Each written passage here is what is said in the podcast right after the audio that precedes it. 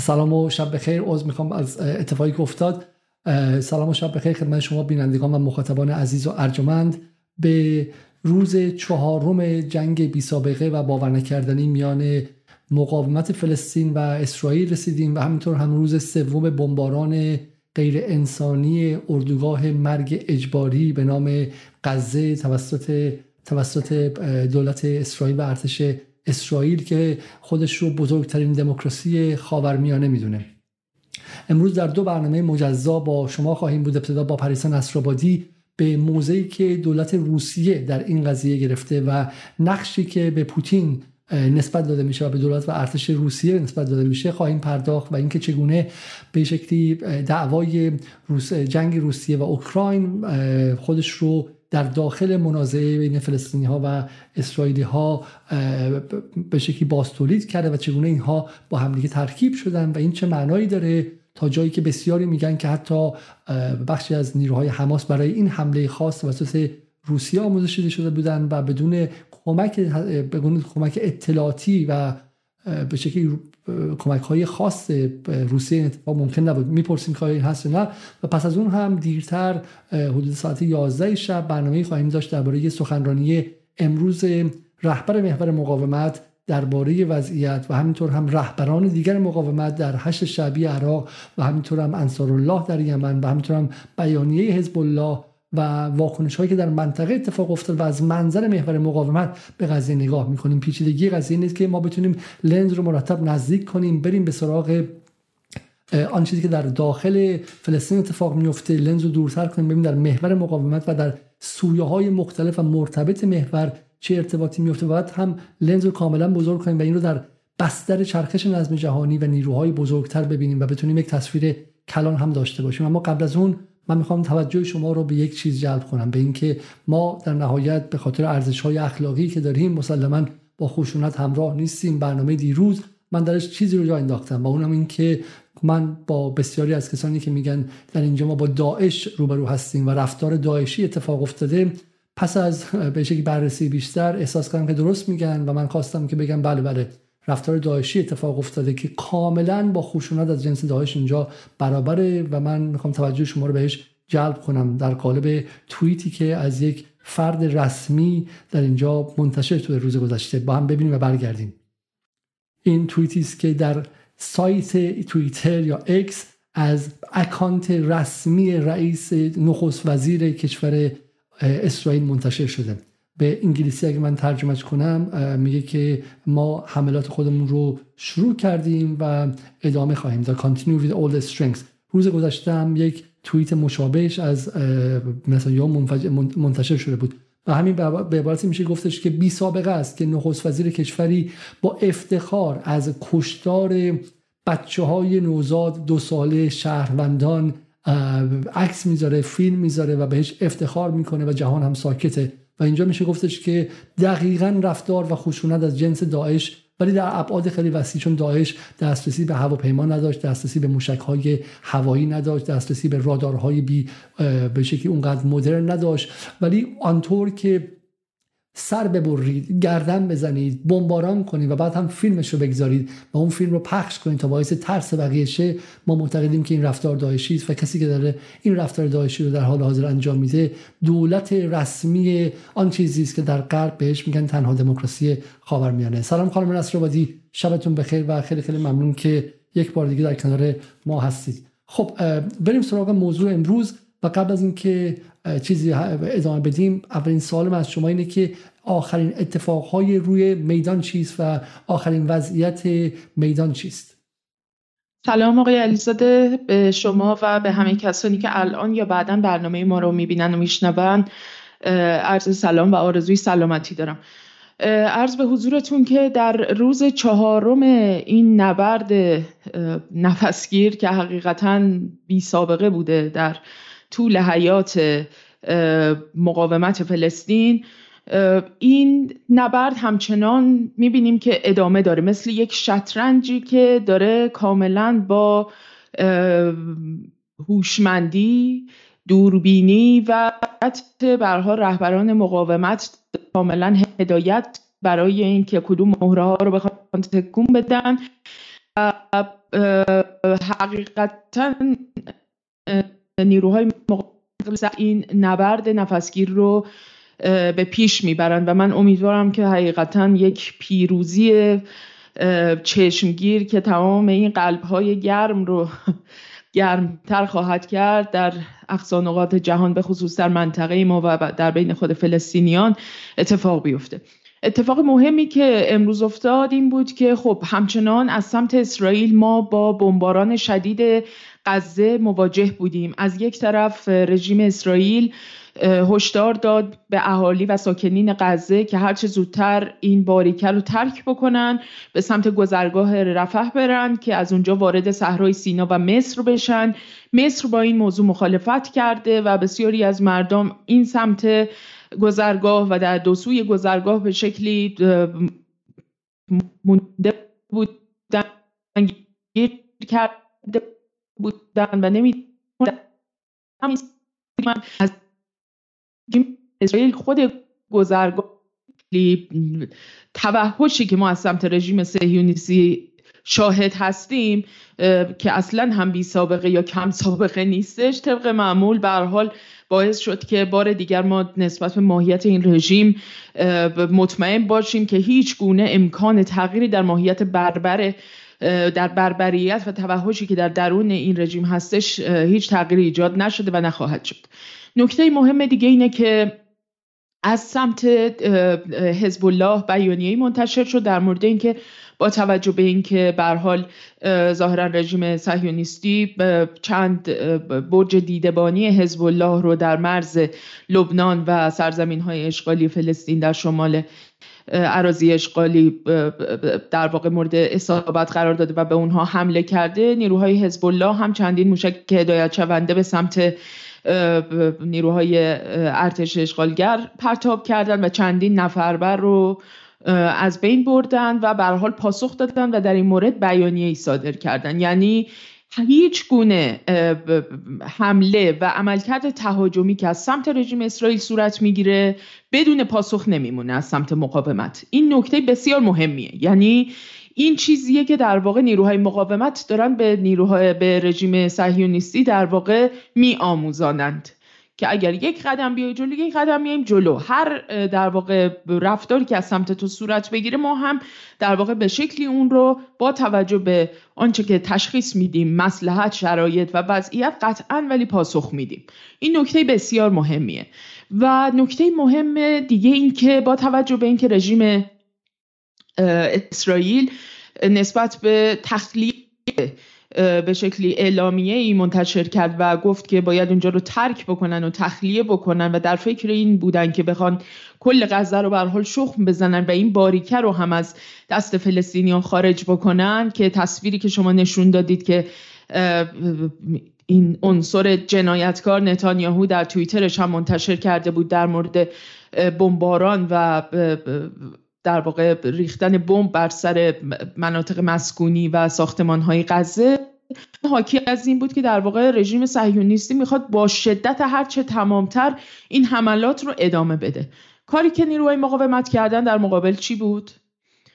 از سمت گردانهای عزالدین قسام بیانیه ای صادر شد مبنی بر اینکه تا ساعت پنج عصر به ساکنان شهر اسقلان یا به قول صهیونیستا اشکلون یک التیماتوم بهشون یه لحظه ببخشید یه لحظه. ببخشید البته که نقشه اومد صدای شما قطع بود. ببخشید. یه بار یه تکرار عذر می‌خوام از شما. بله این نقشه در واقع داره همون منطقه اسقلان یا اشکلون رو نشون میده که همون نقطه ای هستش که بیانیه گردانهای قسام در واقع در مورد این منطقه صادر شده بود مبنی بر اینکه مساکنین این منطقه تا ساعت پنج عصر فرصت دارن که این منطقه رو این محدوده رو تخلیه بکنن و در غیر این صورت این محدوده ممکنه که با خاک یکسان بشه و مورد در واقع حملات موشکی و راکتی نیروهای مقاومت قرار بگیره و این پیش آگهی به قول معروف از سمت نیروهای مقاومت داده شد به ساکنان این منطقه. و بعد هم فیلم هایی که بیرون اومد حاکی از این بود که تعداد در واقع راکت ها و موشک هایی که به این مناطق پرتاب شده به حال غیر قابل شمارشه حقیقتا و دارن همون گونه که ارتش رژیم اشغالگر داره در واقع سعی می‌کنه مناطق فلسطینی نشین به خصوص باریکه غزه رو می‌خواد شخم بزنه و به شکلی با موشک های خودش خالی از سکنه بکنه این منطقه رو غیر قابل سکونت بکنه. نیروهای مقاومت هم دارن قدم به قدم جلو میان و پاسخ میدن. دقیقا این یک شطرنج که طرف مقابل یک مهره برمیداره و شما هم مهره ای در مقابل اون. اشاره کردم به این موضوع که گفتم می‌خوام یک گذری بزنم در واقع به یک تئوری یا در واقع یک دکترین نظامی امنیتی که از سمت یکی از چهره های بسیار شاخص نظامی امنیتی رژیم اسرائیل مطرح شد. بعد از جنگ 33 روزه در سال 2006 این فرد آیزنکوت اینجا با صداتون قطع بود. این فرد آیزنکوت بله. چه کسی آیزنکوت آیزنکوت یکی از چهره های بسیار سرشناس و به شکلی بسیار برجسته نظامی امنیتی رژیم اسرائیل. این فرد تجربیات بسیار زیادی در کشدار و قصابی فلسطینیان داره. یعنی از دوران جوانی که وارد ارتش رژیم اشغالگر شده در آیدیف شروع کرده خدمت خودش رو در صبرا و شتیلا بوده در عرض به حضورتون که جنگ های متعددی که علیه در جنوب لبنان اتفاق افتاده حضور داشته. در انتفاضه اول در انتفاضه دوم در نبرد علیه حزب الله و در جنوب لبنان در سال 2006 یعنی جنگ 33 روزه حضور داشته در سال 2008 در جنگ غزه حضور داشته و عملا در سال 2008 این دکترین نظامی امنیتی که ازش صحبت می کنم از سمت ایشون به تدریج تدوین شد و تبدیل شد به یکی از ستونهای به شکلی استراتژی های نظامی رژیم صهیونیستی. اسم این دکترین دکترین زاهی است. زاهی منطقه است در جنوب لبنان که در جنوب بیروت که در سال 2006 که جنگ 33 روزه حزب الله و رژیم صهیونیستی صورت گرفت منطقه زاهیه رو رژیم صهیونیستی تقریبا با خاک یکسان کردن. یعنی این محدوده رو به شکلی اومدن نابود کردن و شخم زدن. یعنی به شکلی این منطقه کاملا به نوعی از نوع انگار ساخته شد بعد از این جنگ و به کلی غیر قابل سکونت شد. حالا دکترین زاهیه که ایشون در سال 2008 تدوین کرد و این رو تصمیم گرفتن که در واقع به شکلی به خصوص در مورد باریکه غزه و در تقابلی که رژیم صهیونیستی با نیروهای مقاومت در غزه به خصوص حماس داره این رو به کار بگیرن به چه معنیه؟ معنای در واقع دکترین زاهیه این هستش که اسرائیل با سیاست تخریب حد اکثری و به جای گذاشتن زمین سوخته وارد عرصه میشه و به شکلی افسار گسیخته و بدون اینکه هیچ گونه مهاری وجود داشته باشه میاد و اقدام می‌کنه به خصوص نسبت به انهدام مثلا برج ها و مناطق مسکونی و یک سری خسارات مادی و تلفات انسانی عجیب و غریبی بر جای می‌گذاره تا هم از لحاظ روحی طرف مقابل رو به شکلی بهش ضربه سنگینی وارد بکنه و در یک شرایطی قرار بده که احساس استیصال بهش دست بده و از طرف دیگه هم به هر حال شرایط مادی وقتی به هم میریزه و اینکه به هر حال مردم آواره میشن تمام زندگی خودشون همون زندگی محقر خودشون رو هم از دست میدن به هر حال ممکنه فشارها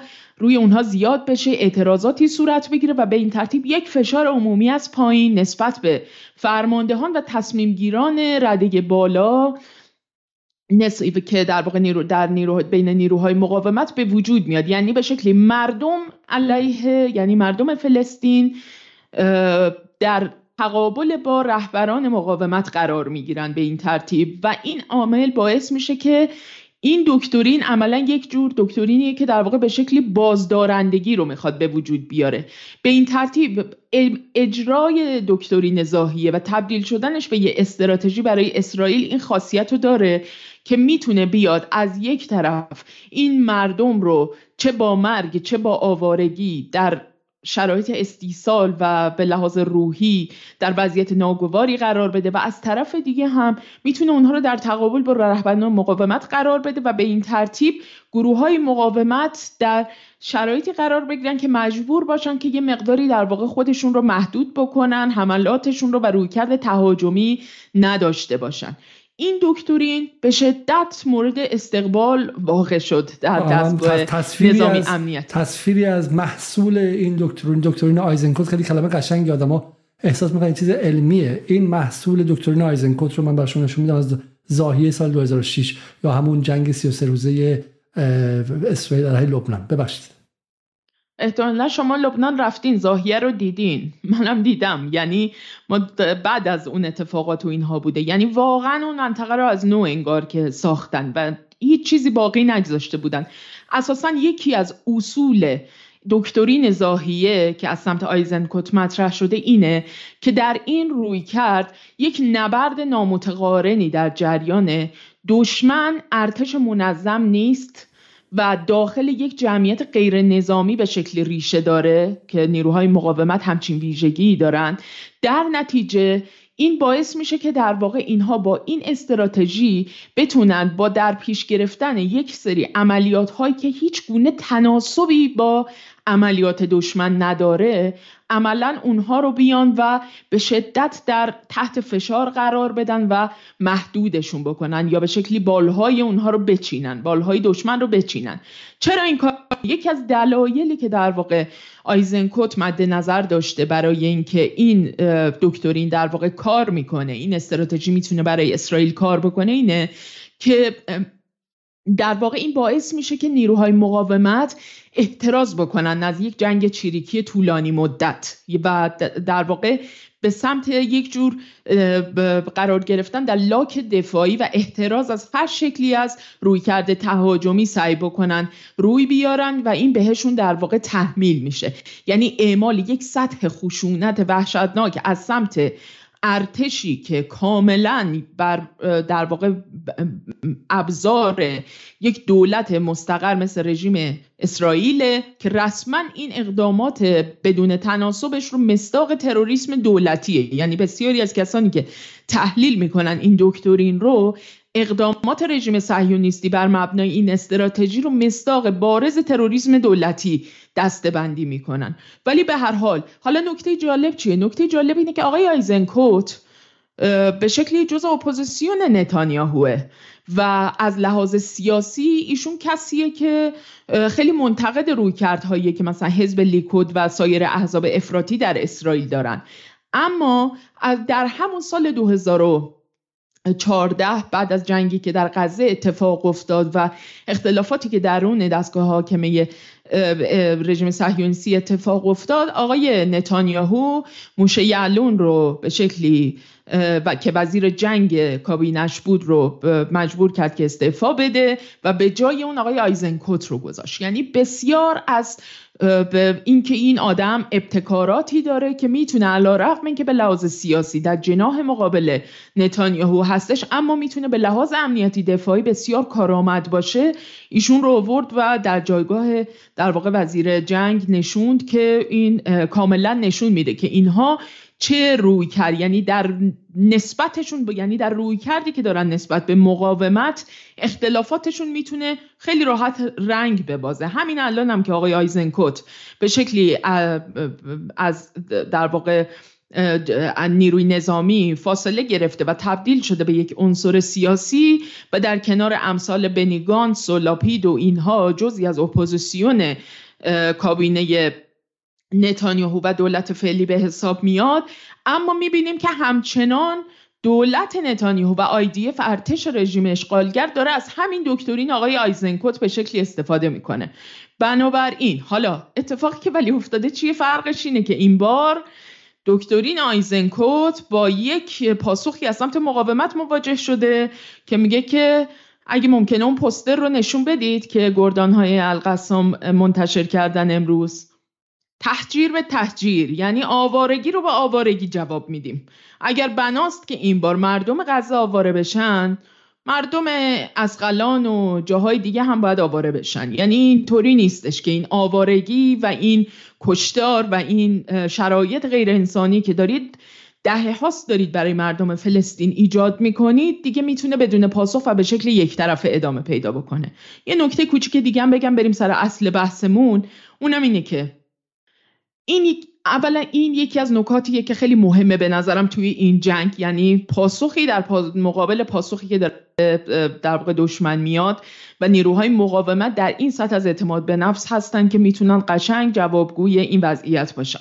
نکته مهم دیگه اینه که درست مثل اتفاقاتی که در سال 1967 در جریان جنگ شش روزه افتاد و رژیم صهیونیستی و ارتش رژیم اشغالگر به شکلی اومد. مجموعه دولت‌های عربی و نیروهای مقاومت رو اومد کاملا قافلگیر کرد. این بار این حماس و نیروهای مقاومت هستند که اقدام به قافلگیر کردن رژیم صهیونیستی کردن و این یکی از اتفاقاتیه که کاملا میشه گفت بی سابقه بوده. در طول این چند دهه و ما داریم می‌بینیم که کاملا سیاست بومرنگی که نیروهای مقاومت قشنگ از اون تاریخ مقاومت و تمام شکست ها و مقاومت ها و مبارزه ها درس گرفتن و حالا با اعتماد به نفس کامل و با یک لوجستیکی که به نظر می‌رسه در شرایط بسیار مناسبی دارن اون رو بر میگردونن به سمت رژیم صهیونیستی. بسیار. من نکته خیلی خیلی مهم اینه. اینجا که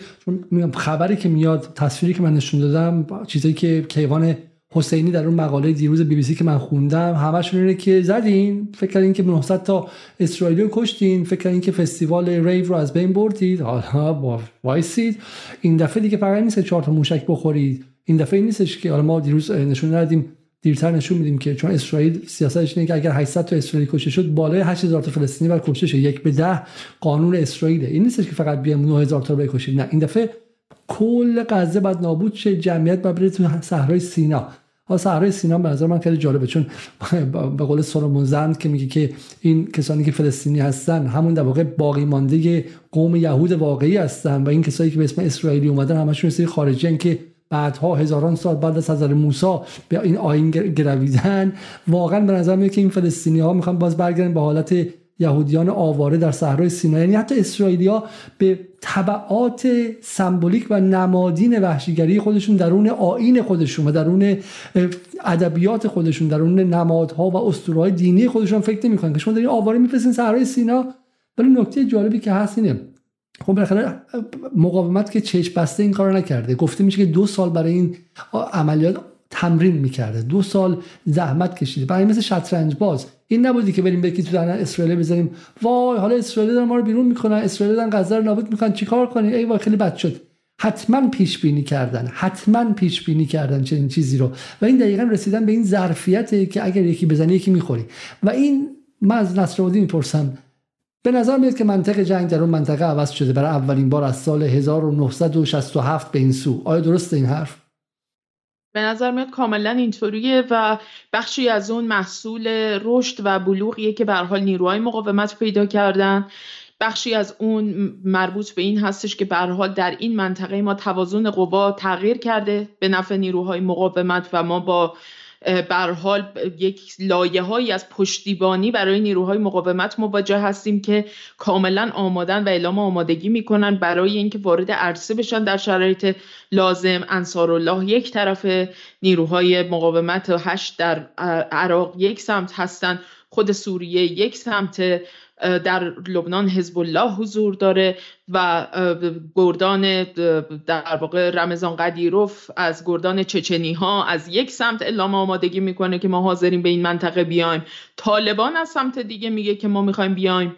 وارد عرصه بشیم. و یعنی فاکتورهای بسیار متعددی هستن که هر کدومشون می‌تونن بازی رو برها به نفع مقاومت تقویت بکنن و بر حال وضعیت به این سمت پیش رفته و مسئله مهم دوم هم تغییرات و یا همون به شکلی تغییرات تکتونیک یا همون انگار که لایه های زمین شناسی عرصه نظام بین الملل تغییرات بسیار چشمگیری کرده و ما وارد دوره جدیدی شدیم که این توازن قوا رو به طور کلی به شکلی به هم زده که دیگه فراتر از منطقه ما توازن به هم خورده و به این ترتیب قدرت های سابق و قدرت های کنونی الان در یک موقعیت متفاوتی هستند و همه اینها معادله رو به نفع مقاومت و تا حد زیادی به ضرر اسرائیل تغییر داده.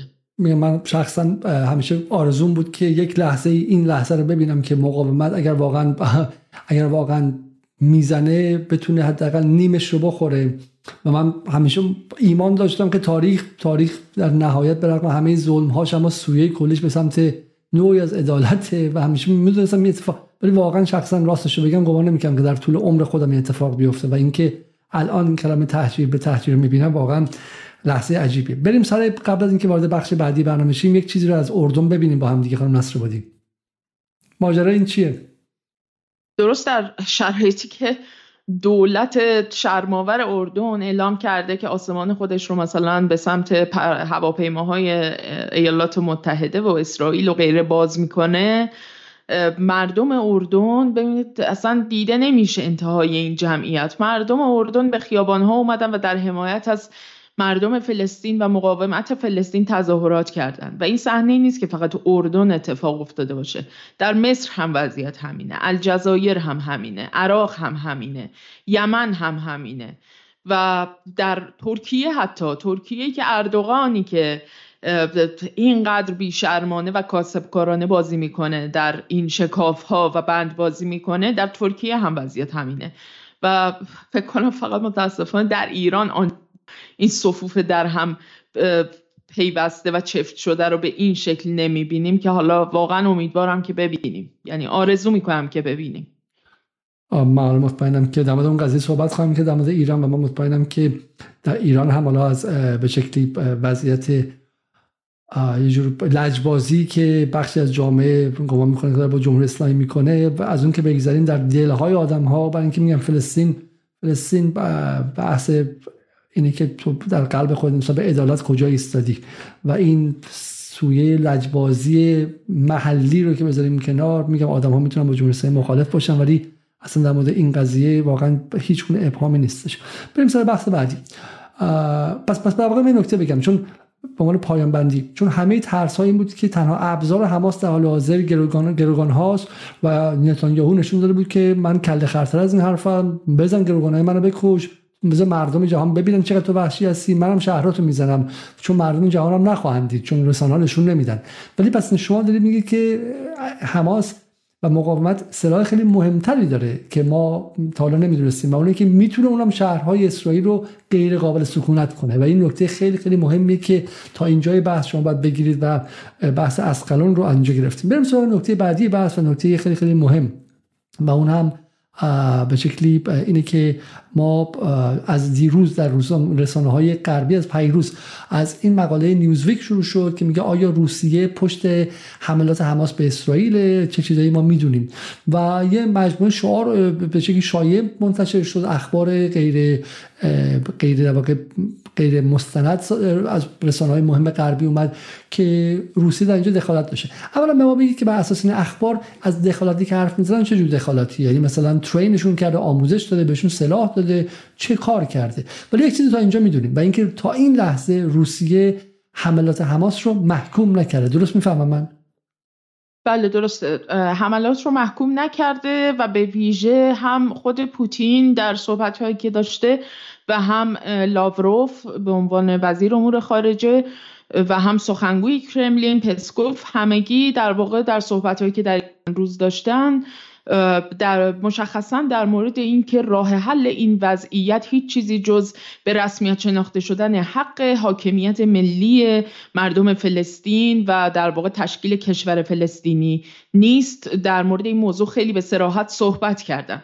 و البته این موضوع از جانب روسیه موضوع جدیدی هم نیست. یعنی حالا من سیر روابطی که به شکلی رژیم اسرائیل از زمان تشکیلش از سال 1947 48 تا به امروز طی کرده ابتدا با اتحاد جماهیر شوروی تا و سپس با روسیه رو. در یک مقاله فکر می‌کنم دو سال پیش بود حدودا در سایت جدال هم موجوده که عنوانش هم این بود که از دوستی شکننده تا دشمنی راهبردی. این رو در واقع توی چشمانداز تاریخی سعی کردم روابط روسیه و اسرائیل رو بررسی بکنم چون برخلاف ادعاهایی که به ویژه در ایران از سمت جناح مشخصی هم این موضوع دائما مطرح می شده روابط روسیه و اسرائیل هیچ وقت یک دوستی به شکلی ناگسستنی یا یک رابطه یک اتحاد استراتژیک یا یک شراکت راهبردی هرگز چنین نبوده. در مقاطعی روابط خوبی داشتن ولی این دلایل خیلی مشخصی داشته و البته از سال 1967 تا زمان فروپاشی اتحاد جماهیر شوروی یعنی از زمان جنگ شش, شش روزه عرب و اسرائیل تا فروپاشی رابطه شوروی با اسرائیل مطلقا قطع بوده. قبل از اون هم روابطشون بسیار شکننده بوده علا رقم اینکه به حال توی اون توازن قوای جهانی این اشتباه محض از سمت شوروی صورت گرفت که به رسمیت شناخته شدن اسرائیل رو در سازمان ملل متحد جز اولین نفراتی بود که ازش استقبال کرد. ولی کن این استقبال خیلی عمر کوتاهی داشت و خیلی سریع در همون یکی دو سال ابتدایی تشکیل رژیم اسرائیل این دوستی در واقع تبدیل شد به یک رابطه بسیار سرد و خسمانه و بعد هم قطع شد. چرا که شوروی در تمام طول حیات خودش در کنار دولت های عربی ایستاده بود. اونها رو در واقع تجهیز می‌کرد با تسلیحات مختلف به نیروهای مقاومت فلسطینی گروه های به گروه های چریکی و تمام در واقع به اون جنبش رهایی بخشی که برای فلسطین برای آزادی فلسطین مبارزه می‌کرد داشت کمک می‌کرد. و رژیم اسرائیل هم طبیعتا از این موضوع بسیار ناخرسند بود. ولی به حال بعد از فروپاشی تا جماهیر شوروی و اینکه کشور روسیه به وجود اومد عملا به حال به تدریج یک رابطه ای به شکل دیپلماتیک بین روسیه و اسرائیل برقرار شد که دلیل مهمش هم در واقع یهودیانی بودند که اون یهودیان اشکنازی که از روسیه و سایر جمهوری های سابق تا جماهیر شوروی در واقع به اسرائیل مهاجرت داشتن می‌کردن و این نیاز بود که به شکلی یک رابطه دیپلماتیکی بین اینها برقرار بشه. البته رابطه آقای پوتین با نتانیاهو در ظاهر بسیار مثلا در مقاطعی دوستانه به نظر می رسید اما این رابطه همواره رابطه بسیار پرفراز و نشیبی بود که حالا الان در این برنامه وقت نیست که بهش بپردازیم و امیدوارم دوستانی که علاقمند هستن این مقاله رو مطالعه بکنن. اما چیزی که الان مطرحه در مورد روسیه اینه که روسیه رو بسیاری از تحلیلگران در مورد صحبت می‌کنن که این احتمال وجود داره با توجه به برخی شواهد به شکلی تکنیکی و نظامی و امنیتی که رد روسیه دیده میشه توی این حملاتی که از سمت حماس و سایر نیروهای مقاومت به سمت اسرائیل صورت گرفته. مهمترین این شواهد مسئله در واقع به وجود اتفاق افتادن حملات سایبری هستش که به شکل همزمان با حملاتی که از سمت در واقع حملات موشکی و راکتی در مناطق اشغالی در سرزمین های اشغالی باعث فلج شدن نیروی نظامی و همچنین مختل شدن زیرساخت های رژیم اسرائیل شده. این حملات سایبری رو در واقع دی تحلیل می‌کنن که بدون کمک روسیه احتمالا امکان ناپذیره و در واقع نیروهای مقاومت توان چنین حملات سایبری گسترده ای که حتی قادر باشه مثلا حتی گنبد آهنین رو در لحظاتی اساسا مختل و بیخاصیت بکنه کاملا یا اینکه در واقع بسیار زیرساخت ها رو مختل بکنه در اسرائیل. این امکان وجود نداشته و این یکی از مهمترین کمک هایی که نسبت میدن به روسیه. بحث های دیگری هم مطرح می‌کنن که حقیقتا صرفا در حد حدس و گمانه و هنوز من هیچ خودم هیچ در واقع فاکت مشخصی در تایید این ادعاها ندیدم. از جمله اینکه نیروهای مقاومت و به طور مشخص حماس مثلا توسط نیروهای واگنر آموزش دیدن برای برخی از این حملات و اینها. اینها به حال ادعاهایی که مطرح میشه. اما میشه در مورد این مسئله صحبت کرد که آیا روسیه این انگیزه رو داره که بخواد در چنین حملات گسترده ای به اسرائیل فعالیتی داشته باشه یا در واقع سهمی داشته باشه و مشارکت بکنه توی اونها؟ به نظر می‌رسه که به حال دلایلی برای این قضیه می‌تونه وجود داشته باشه و ما می‌تونیم راجبش حرف بزنیم. حالا اینکه چقدر صحت داره و وزن هر کدوم از این دلایل چقدر می‌تونه باشه به نظرم در آینده شاید بیشتر بشه بهشون پرداخت. اما یکی از مهمترین دلایلی که در مورد این قضیه صحبت شده اینه که بسیاری معتقد بودن که این که در واقع چنین حملاتی نسبت به اسرائیل صورت بگیره برای روسیه در شرایط کنونی می‌تونه خیلی مطلوب باشه از این جهت که تمام توجه اون بلوک ترانس آتلانتیک بلوک ناتو و به خصوص ایالات متحده و شرکای اروپایی اسرائیل از جمله آلمان رو کاملا معطوف می‌کنه به اسرائیل و در واقع اینها دیگه چه به لحاظ نظامی تسلیحاتی امنیتی و چه به لحاظ مالی اسرائیل رو نسبت به اوکراین در اولویت قرار خواهند داد. و همین این می‌تونه عاملی باشه برای اینکه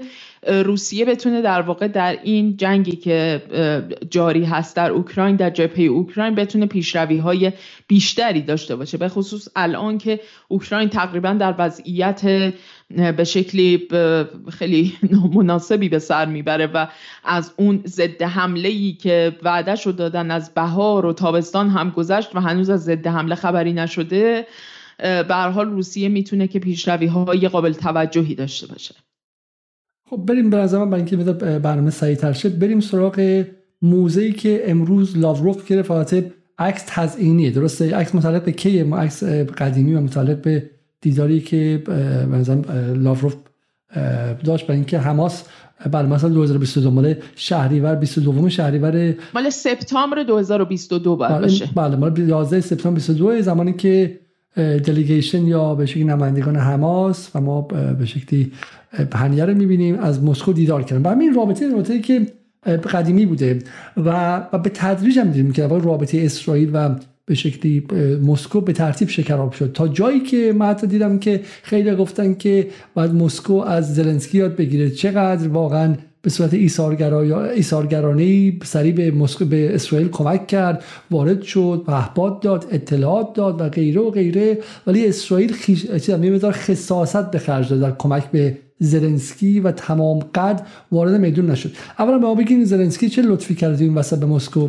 مثلا می‌خوام به تل‌آویو حقیقتش نمی‌دونم. تنها کمکی که کرده اینه که گفته که به حال ایران و روسیه پشت این قضیه هستن و بیشتر به ما پول بدید بیشتر به ما تجهیزات بدید و به حال ما رو مسلحتر بکنید تا ما بهتر بجنگیم. چون دشمنان اصلی در واقع در سرزمین های اشغالی و مقاومت نیستن. اصل ماجرا ایران و روسیه است و اینها. یعنی همین حرف های تکراری. یعنی واقعا زلنسکی که واقعا حقیقتا یکی از رقت انگیزترین چهره هایی که ما الان در عرصه سیاست می‌بینیم که متاسفانه خیلی هم وراجی می‌کنه.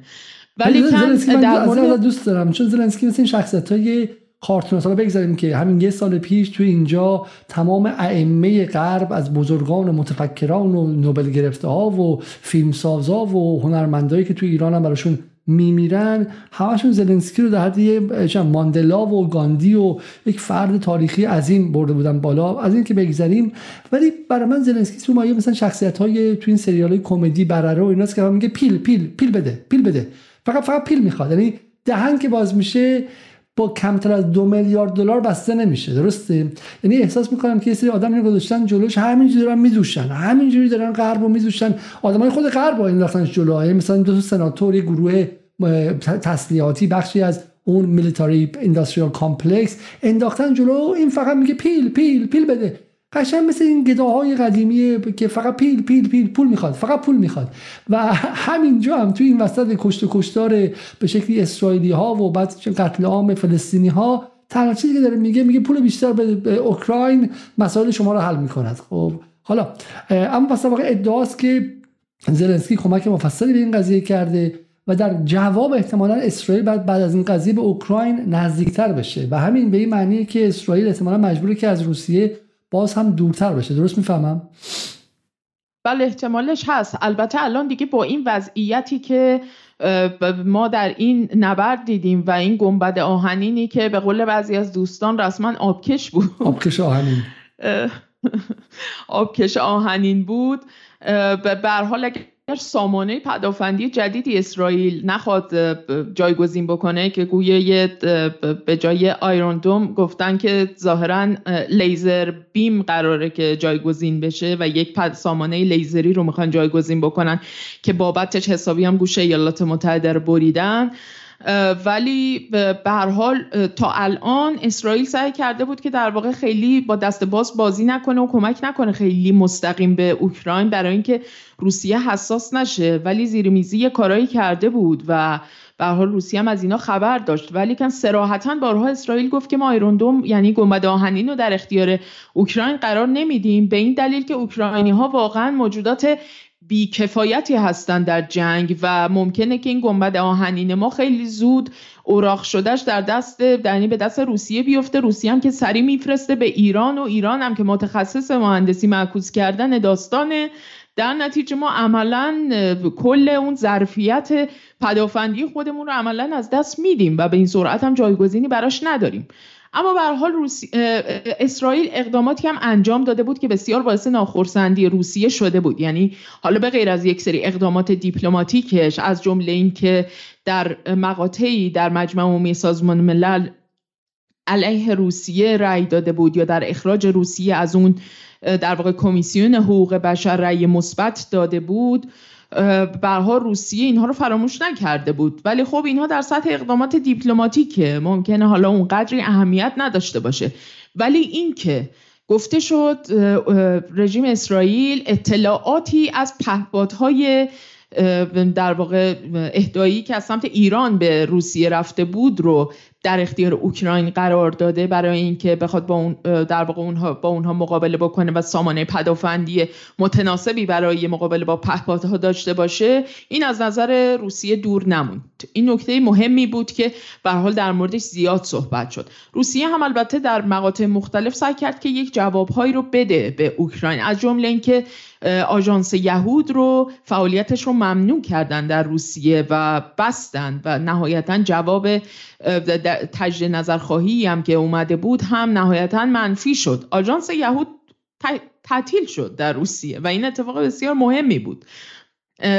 مسئله یه نکته کنایی هم اینجا هستش حالا چون به پایان برنامه چیزی نمونده ولی یه نکته کنایی اینجاست که کلا ولی واقعا در مجموع یهودیان از از از جنگ اوکراین روسیه ضرر کردن چون یهودیان در روسیه آزادی عمل کافی داشتن در اوکراین که دارن نئونازیا میجنگن یعنی در نهایت کسایی که دارن میجنگن یهود کشن نه فقط صهیونیست کش یه سری آدم نجات پرست راسیست هم هستن که واقعا آنتی سمایت و ضد یهود هستن. خب از اونورم روسیه به شکل امکان فعالیت اینها رو در اونجا بستش. خب در واقع در نهایت میگم حالا ممکن صهیونیست‌ها و نتان نتانیاهو به ویژه سود کرده باشه اما یهودیان در مجموع اینجا جزء بازندگان بودن. بریم سراغ سخنرانی لاوروف چون سخنرانی پوتین هم داریم و وقت چندانی نیستش. با لاوروف شروع کنیم که حالا الجزیره بهش اشاره می‌کنه. و این جمله خیلی جمله جالبیه که پلستین است most reliable solution to conflict with Israel. دو نقطه روسیه. یعنی most reliable به شکلی به درد بخورترین و قابل اتکاترین قابل اتکاترین راه حل به بحران فلسطین اسرائیل. مناقشه اسرائیل. مناقشه اسرائیل و فلسطین یک چیزه روسیه. این رو لاوروف گفته. اگه میشه در مورد سخنرانی لاوروف برای ما صحبت کنید اول. لاوروف خیلی حرفای مهمی زده. یکیش که خب همین تأکیدی که داشته روی بحث تشکیل دولت فلسطینیه و گفتن که بسیار روی این قضیه روسیه مصره که این مسئله بخواد اتفاق بیفته. من فکر می‌کنم خب اگر چنین, چنین چیزی شاید برای در واقع دولت کنونی ایالات متحده که دموکرات ها سر کار هستن هم چندان نامطلوب نباشه البته. و ممکنه که اگر روسیه چنین چیزی رو پیگیری بکنه از سمت آمریکا هم چراغ سبزی بیاد. اما نکته مهم دیگه اینه که اولا روسیه در شورای امنیت جلوی صدور قطنامه علیه حماس و محکوم کردن حماس رو گرفت. هیچ گونه قطنامه ای از شورای امنیت علیه حماس نتونه صادر بشه. نکته مهم دیگه اینه که در مورد ساختار سازمان ملل متحد لاوروف خیلی حرفای مهمی زده. شاید ما در یه برنامه مجزایی بخوایم به این موضوع بپردازیم حقیقتا به خاطر اینکه تغییر نقادهای بین المللی که از زمان جنگ سرد بر جا موندن در زمان تک قطبی بود شدن جهان یک سری کارویژه هایی داشتن که کاملا بیخاصیت بودن و در خدمت اون در واقع قطب واحدی که در جهان حکم روایی می‌کرد. ولیکن الان لاوروف داره در مورد این مسئله حرف می‌زنه که این نهادها باید ساختارشون تغییر پیدا بکنه. به خصوص سازمان ملل. دیگه نمی‌تونه انقدر بیخاصیت باشه. انقدر بشینه نگاه بکنه که یک مردمی آواره بشن از این کشور به اون کشور این روزانه کشته بشن از امکانات اولیه زندگی محروم باشن و بعد شما مثلا ادعاهای حقوق بشریتون رو تریلی نتونه بکشه. و این خیلی صحبت های مهمی بوده که در موردش لاوروف صحبت کرده پوتین هم در دیداری که داشته با نخست وزیر عراق صحبت های مشابهی داشته در مورد بحث سخنرانی پوتین رو و برگردیم بله بله Я думаю, что многие согласятся со мной в том, что это яркий пример провала политики. شما میخواین ترجمه کنید یا من ترجمه کنم که متاسفانه ما یک به شکلی افزایش تنش خیلی شدید رو در وضعیت خاورمیانه داریم من فکر میکنم که بسیاری با ما موافق هستن که این یک مثال روشن از شکست سیاست خارجی آمریکا در خاورمیانه است Соединенных Штатов на Ближнем Востоке, которые пытались монополизировать урегулирование. Но آمریکایی که سعی کرد که ستلمنت یا در واقع به شکلی راه حل صلح رو بین اینها monopoly خودش در به انحصار خودش در بیاره اما نتونست راهی برای compromise کردن مصالحه و یه خودش هم یه خورده بالا compromise کردن فارسی یه عقب نشینی و یه خود چند میخواد کوتاه آمدن پیدا کنه و که قضیه رو حل کنه. К сожалению, не были озабочены поиском компромиссов, приемлемых для обеих сторон, а наоборот, выдвигая свои собственные представления о том, как это должно быть сделано, оказывали давление на обе стороны. Именно на обе. То на одну, то на другую. Но каждый раз, без учета коренных интересов палестинского народа, имея в виду прежде всего... خیلی حرف مهمی میزنه اینجا میگه که به جای این چیزها اون چیزی که تو زن خودشون بود رو هی به قضیه اعمال کردن بعد این جواب نه به یکی فشار آوردن به اون یکی فشار آوردن. ولی مشکل خیلی مهم اینجا میگه میگه که without taking into account بدون اینکه اون در نظر بگیرن the fundamental interest of the Palestinian people منافع بنیادین مردم فلسطین رو در نظر بگیرن حرفش اینه که بدون در نظر گرفتن این راه حلی وجود نداره این خیلی نظرم بحث بحث مهمیه имею в виду прежде всего необходимость реализации решений Совета Безопасности ООН о создании независимого суда. این جمله‌ای که الان دیگه خبر اول همه جاست ضرورت تشکیل دولت مستقل فلسطین. Но в любом случае, что бы там ни происходило, я знаю и вашу позицию, уважаемый господин премьер-министр, и наша позиция заключается в том, что э, ущерб гражданскому населению должен быть минимизирован и сведен к нулю. Причем мы призываем э, к этому э, все конфликтующие стороны. من میگه که من میدونم که نظر شما نخست وزیر عراق چیه اما نظر ما اینه که باید پوزیشن موضع روسیه اینه که باید به شکلی ضرر و زیان به مردم عادی را civil civil people مردم شهروندان عادی رو حداقل کرد خب، و این به هر دو قسمت مربوطه. خب این بحثی که پوتین مطرح کرد و خبر خیلی خیلی مهمی بود درسته؟ اهمیت این بحث چیه خانم نصر بودی آیا قبلا هم پوتین چنین چیزی گفته یا اینکه اولین باره؟ نه ببین موضع عمومی روسیه که به طور کلی روی بحث همین تشکیل دو دولت فلسطینی و اسرائیلی بوده از قدیم. ولی اینکه در واقع شکست خوردن این رو مستقیما محصول سیاست های ایالات متحده می‌دونه برای اولین باره که داره مطرح میشه. تیتر یکی روزنامه ها در یک صحبت دیگه ای هم که دیروز پریروز انجام داده بود این بود که خیلی به سراحت مقامات ایالات متحده رو احمق ها خطاب کرده بود. ایدیت یعنی مثلا یعنی گفته بود که شما احمقین همتون که باعث شدید این وضعیت بلبشو به وجود بیاد توی این منطقه. یه نکته مهم دیگه ای که در واقع این حرف حرف پوتین بود یا حرف مدودیوف بود؟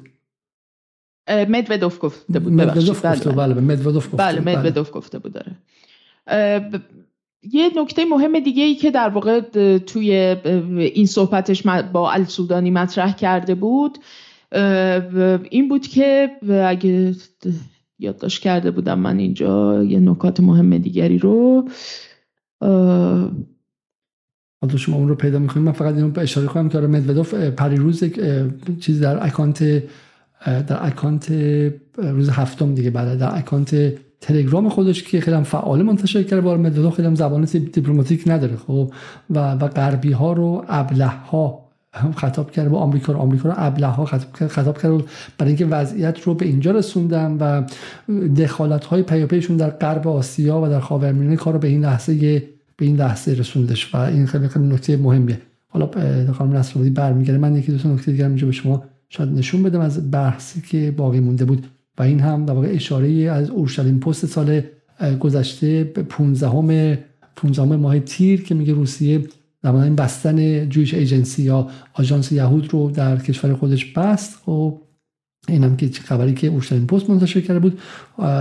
و این هم حالا خانم نصر این توضیح بدین چی و قضیهش که روسیه آه بسیار بس بهش برمیگردیم. بهش بهش برمیگردیم. خب اگر شما به یاد آوردین قضیه رو بفرمایید. نه همین همین نکته دیگه این بود که در واقع تو صحبتش با السودانی هم در واقع رویکرد وحشیانه اسرائیل رو محکوم کرده بود و نسبت بهش ابراز تاسف کرده بود و در مورد رویکرد ها هیچ به هیچ وجه در واقع چنین رویکردی نداشت. یعنی اینکه بخواد دو طرف رو محکوم می‌کنیم و اینها. فقط این اداهای سانتیمانتال ممکنه که در واقع فقط یک سری لیبرال هایی که وضعیت رو یعنی به قول شما همون یک false equivalence یا همون به شکلی بله هم ترازی کاذب ایجاد کردن بین دو طرف فقط کار لیبرال های سانتیمانتاله که خشونت بد است و از هر طرفی بد است و این حرفا. به حال پوتین خوشبختانه از این اداها نداره. و و خیلی مهمه. همین که محکوم نکردن حماس رو موازه در حال حاضر اینه. موازه کسایی که حماس رو محکوم کردن موازی کسایی دو طرف رو محکوم کردن موازی کسایی که حماس رو محکوم نکردن. اونایی که محکوم نکردن همون کسایی که در واقع دارن یک کاری می‌کنن که تا به حال واقعا سابقه نداشته. بریم سراغ قسمت بعدی. بفرمایید شما.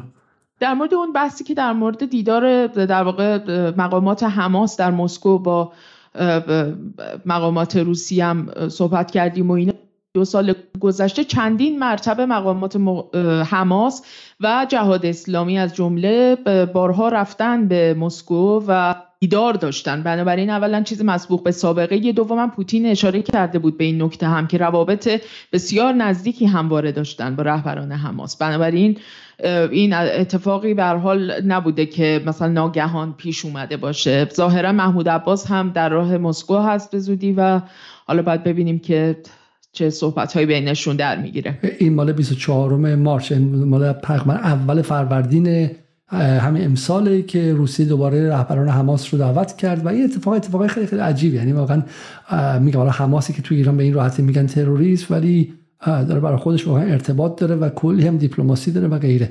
خیلی هم جالبه اینکه از کشوری که یه زندان بیشتر نیستش و به واسطه همون دفتر سیاسی که تو قطر داره می‌تونه با طالبان دیدار کنه با روسیه دیدار کنه و بلوک جدید داره شکل می‌گیره بلوک جدید غیر آونگی. این بلوک آونگ هم نداره. خب خیلی خیلی سفت و محکم در یک جای ایستاده. خب بریم سراغ سخنرانی و بعد ویدیویی که از قدیروف منتشر شده. اگه ممکن باشه یه ذره از روی این زودتر بپریم بریم روی همون بحث اون ناو جنگی چون به نظرم خیلی کلیدیه. اینجا قدیروف در واقع اون هم خیلی محکوم می‌کنه حملات اسرائیل میگه که ما بی و شرط در کنار مقاومت فلسطین هستیم. و میگه که در واقع ما آمادگی این رو که به سرزمین های اشغالی بریم و اونجا در قالب حافظان صلح حضور داشته باشیم برای اینکه در واقع جلوی کشتار غیر نظامیان رو و مرگ بیشتر فلسطینیان و اینها رو بگیریم. اینه که خیلی فراخان میده به همه کشورهای مسلمان که پاشید و بجنبید و برای اسرائیلیا بیشترین واقع کابوس باشه. اینکه قدیروف و نیروهای به شکلی چچن بخوام به عنوان حافظ صلح باشن. این میگه این از صد تا فوش واقعا براشون بهتره اینکه می‌فهمن که حافظ صلح بودن اونا چیزی که می‌تونه بچرخه به تبدیل به نیروی به شکلی حافظ واقعا صلح واقعی صلح واقعی نه صلح اسرائیلی.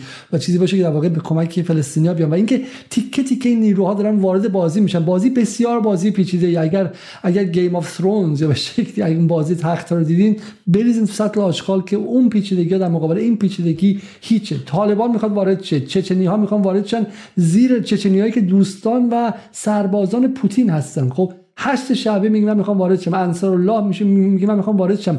و همان محور مقاومت که شما مسخره می‌کردید فکر می‌کردید که یه سری پا برهنه هستن و جمهوری اسلامی تخم مرغ رو در سبد پا برهنه گذاشته یک به یک به یک به یک بلند میشن مثل فیلم اسپارتاکوس. خب و بعد شما اینجا میمونید و اون دنیای مدعی غرب در این لحظه قشنگ آچمز میشه. خب بریم سراغ اون ماجرای بعدی. یه چیزی بگم که فقط این حضور در واقع این گردان قدیروف به اضافه مثلا امثال طالبان و اینها اگر اتفاق بیفته و اینها وارد عراضی اشغالی بشن از جهت نکته که دیروز بهش اشاره کردیم در مورد اینکه بحث یک جریان جنبش چریکی شهری وسیع به تمام عراضی اشغالی شکل خواهد گرفت خیلی می‌تونه اهمیت داشته باشه چون اینها هر دو گروه جز بسیار مهارت ویژه‌ای دارن توی جنگ های پارتیزانی شهری. و از این نظر چندان به نفع اسرائیل قطعا نخواهد بود. این چیزی که اتفاقا آیزنکوت و بنیگانس توی یک مقاله مشترکی که با هم در اسرائیل هیوم نوشته بودن بهش اشاره کرده بودن و گفته بودن که این پایان اسرائیله اگر جنگ داخلی به این شکل صورت بگیره و جنگ های چریکی و پارتیزانی و اینها من فرصت نکردم متاسفانه مقاله رو بیارم ولی در موردش اونام هشدار داده بودن مدتی قبل. نم نکته جالبیه به حال.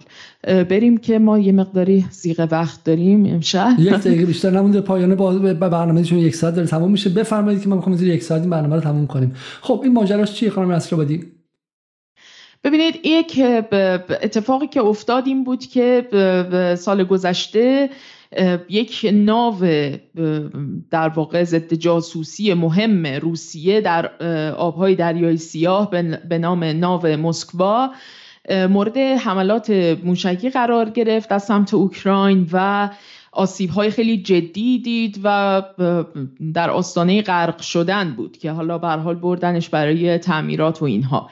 ولی این مسئله برای روسیه بسیار مسئله جدی بود. یعنی از اون نکاتی بود که باید مطمئن می بودیم که امکان نداره روسیه فراموش بکنه که چنین اتفاقی براش افتاده از سمت اوکراین. اما نکتهش چی بود؟ نکتهش این بود که علا رغم این که اوکراینی ها ادعا کردن که در واقع دارن از یک جور در واقع ناو در واقع موشک های ضد ناو نپتون استفاده کردن برای زدن این ناو مسکوا اما نهایتا یک سری اطلاعاتی منتشر شد در مورد اینکه از قضا گویا این موشک های ضد ناو نپتون شباهت های خیلی قابل توجهی داره با موشک هایی که به شکلی اسرائیل در واقع اونها رو پیشتر مثلا در اختیار دولتی مثل دولت استونی قرار داده بوده. استونی دولتیه که احتمالا زیاد راجبش صحبت خواهیم کرد. به خاطر اینکه روابط بسیار نزدیکی با اسرائیل داره هم نظامی و هم امنیتی و به حال ظاهرا این ویژگی های, مشخ... ویژگی های خاصی داره این موشک هایی که در واقع در اختیاره. اوکراین قرار گرفته که به نوعی میشه گفت که یک سری تغییراتی ظاهرا توش ایجاد شده یک سری موشک هایی هستش که بلو اسپیرز 5G یا در واقع سری گابریل موشک های ضد ناوی هستند که در اختیار استونی قرار گرفته بودن و از اونجا در اختیار اوکراین قرار گرفتن. این مقاله که در واقع عکسش رو داشتید نشون می‌دادید کاملا داره این رو این مسئله رو در واقع داره تحلیل می‌کنه و می نشون میده که بله دقیقا اونجا اون قسمت پایین داره اشاره می‌کنه که در واقع این موشک های ضد ناو به شکلی به طور مشترک به توسط اسرائیل و به سنگاپور مهندسی شدن و تغییراتی به حال توشون ایجاد شده. ظاهرا اینها با یه سری تغییراتی ارسال شدن به استونی و از اونجا به دست اوکراینی ها رسیدن. بنابراین روسیه تقریبا مطمئن شد که در واقع زدن ناو مسکوا که مطمئن بودن کار اوکراینی ها نمی‌تونه به تنهایی باشه باز دست اسرائیل در کاره و این اسرائیل بوده که در واقع تونسته این موشک های کاملا بسیار پیشرفته رو در اختیار اونها قرار بده برای اینکه این ناو رو بخوان سرنگون بکنن و این تهدید خیلی جدی می‌تونه برای روسیه باشه در آبهای دریای سیاه.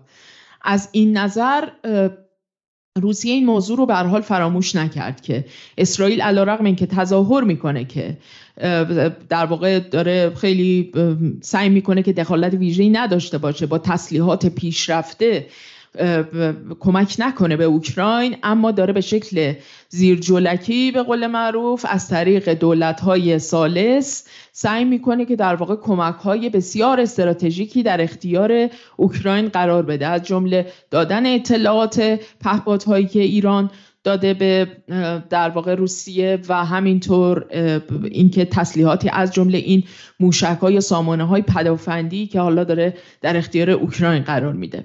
اینه که به حال روسیه دلایل زیادی داره برای دشمنی با اسرائیل. این نکته بسیار مهمیه. یعنی اگر کسانی تصور می‌کردن که دوستی ویژه‌ای بین روسیه و اسرائیل وجود داره از اون دوستی شکننده امروز یک دشمنی بسیار قابل توجه باقی مونده. و همونطور که روسها قبلا گفتن چنین خیانت هایی رو در واقع فراموش نخواهند کرد و بر نمیتابند که کسی بخواد به پشتشون خنجر بزنه. یه نکته جالب دیگه بعد اون که پایان بعد من می‌خوام بعد از این با شما خدافظی کردم که ویدیویی که از تلویزیون اسرائیل هست رو پخش کنم. نکته خیلی خیلی مهمی که این سالها حداقل در این یک سال و در یک سال و هفت ماهی که من خانم نصرآبادی با هم دیگه همکاری می‌کنیم چند صد بار به ما تهمت زدن که شما به شکلی جاسوس اسرائیل روسیه هستید. شما از مسکو خط می‌گیرید. شما مثل حزب توده سابق هستید. شما به شکلی مواضع طرفدار روسیه روسیه دارید. خیلی ما طرفدار هیچ چیزی نیستیم جز منافع مردم ایران که در منطقه غرب آسیا قرار گرفتن و به صورت مظلومانه زیر حملات بیپایان غرب و اسرائیل و غیره بودن. و الان می‌فهمیم که ما میگیم روسیه روسیه و اینها می‌رفتن لکه پیدا می‌کردن که فلان سفیر روسیه تو ایران مثلا رفته برای گریبایدوف خب گل گذاشته. و می‌فهمیم که سالهای پیشم اینطور بوده. مثلا فلان اون نماینده روسیه در گفتگوهای وین مثلا رفته با علی واعظ دیدار کرده می‌گفتن که باقری و دور و این توهینه. قشنگ الان معلومه که اون کسانی که روز ستیزی و روز حراسی می‌کردن در از زمان آمدن رئیسی تا به امروز هدف داشتن قشنگ در خط CIA بودن در خط پنتاگون بودن در خط موساد بودن. برای این لحظه برای اینکه من شخصا به که مسکو یا هر کشور دیگه اگه در خط مقاومت در خط آزادی ما باشم و ما هیچ هویت مشترک جهانی هم نداریم. نه ما ایرانی هستیم. من ایرانی منافعم با آدمی که تو انگلیسی یکی نیستش. خب اینجور جهانی بودنم قبول نداریم. خب برای همین منم با روسیه اگر روسیه بیاد کنار من اون موقع روسیه اومد از جان مردم سوریه دفاع کرد. مانع این شد که آمریکا یه حمله دیگه انجام بده. بعد روسیه قدمش هم روی چشم. الان که اومده کنار مردم و بر مقاومت فلسطین ایستاده ما همه تلاشمون بود که روسیه رو بکشونیم که توازن قوا عوض شه.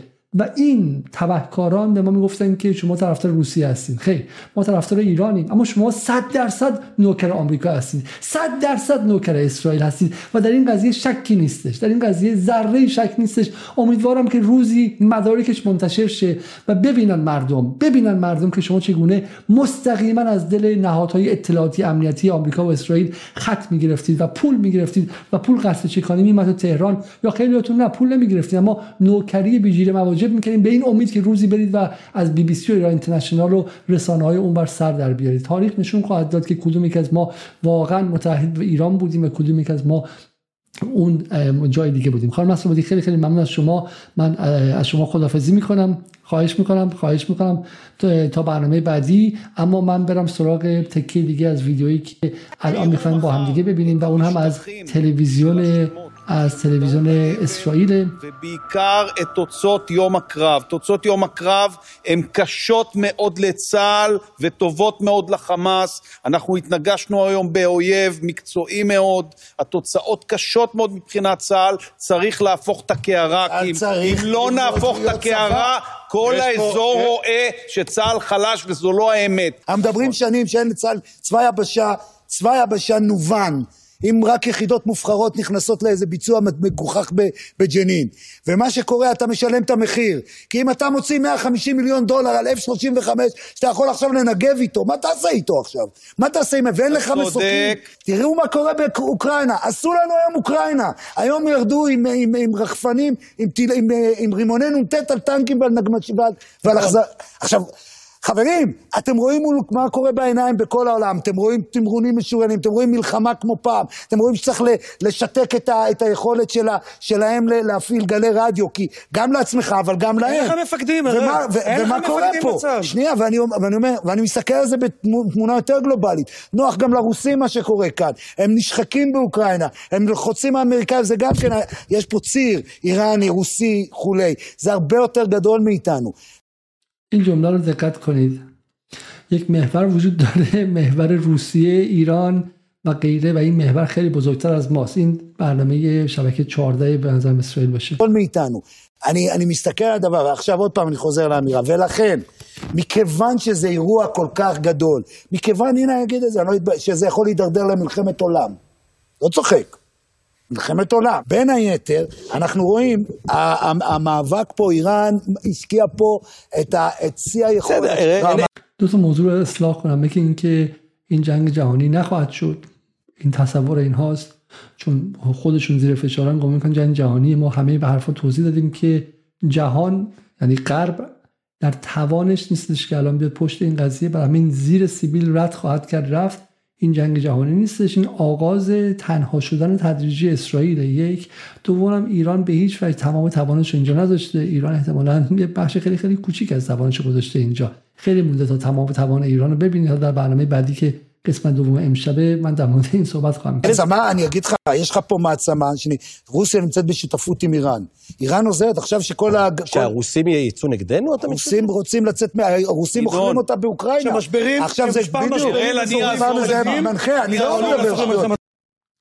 اوکی الان الان وضعیت تلویزیون اسرائیل واقعا دیدنی است و دعواهایی که در اونجا هستش و تنشی که در اونجا وجود داره. مهمترین مسئله اما یک چیزه اینه که اون روزهایی که با با صندلی راحتی می‌رفتن و بمباران مردم غزه رو تماشا می‌کردن و تخمه میخوردن و پفک میخوردند تمام شده. و اون روزی که رهبر مقاومت گفت اگر یکی بزنید یکی می‌خورید بسیاری در ایران استهزا کردن.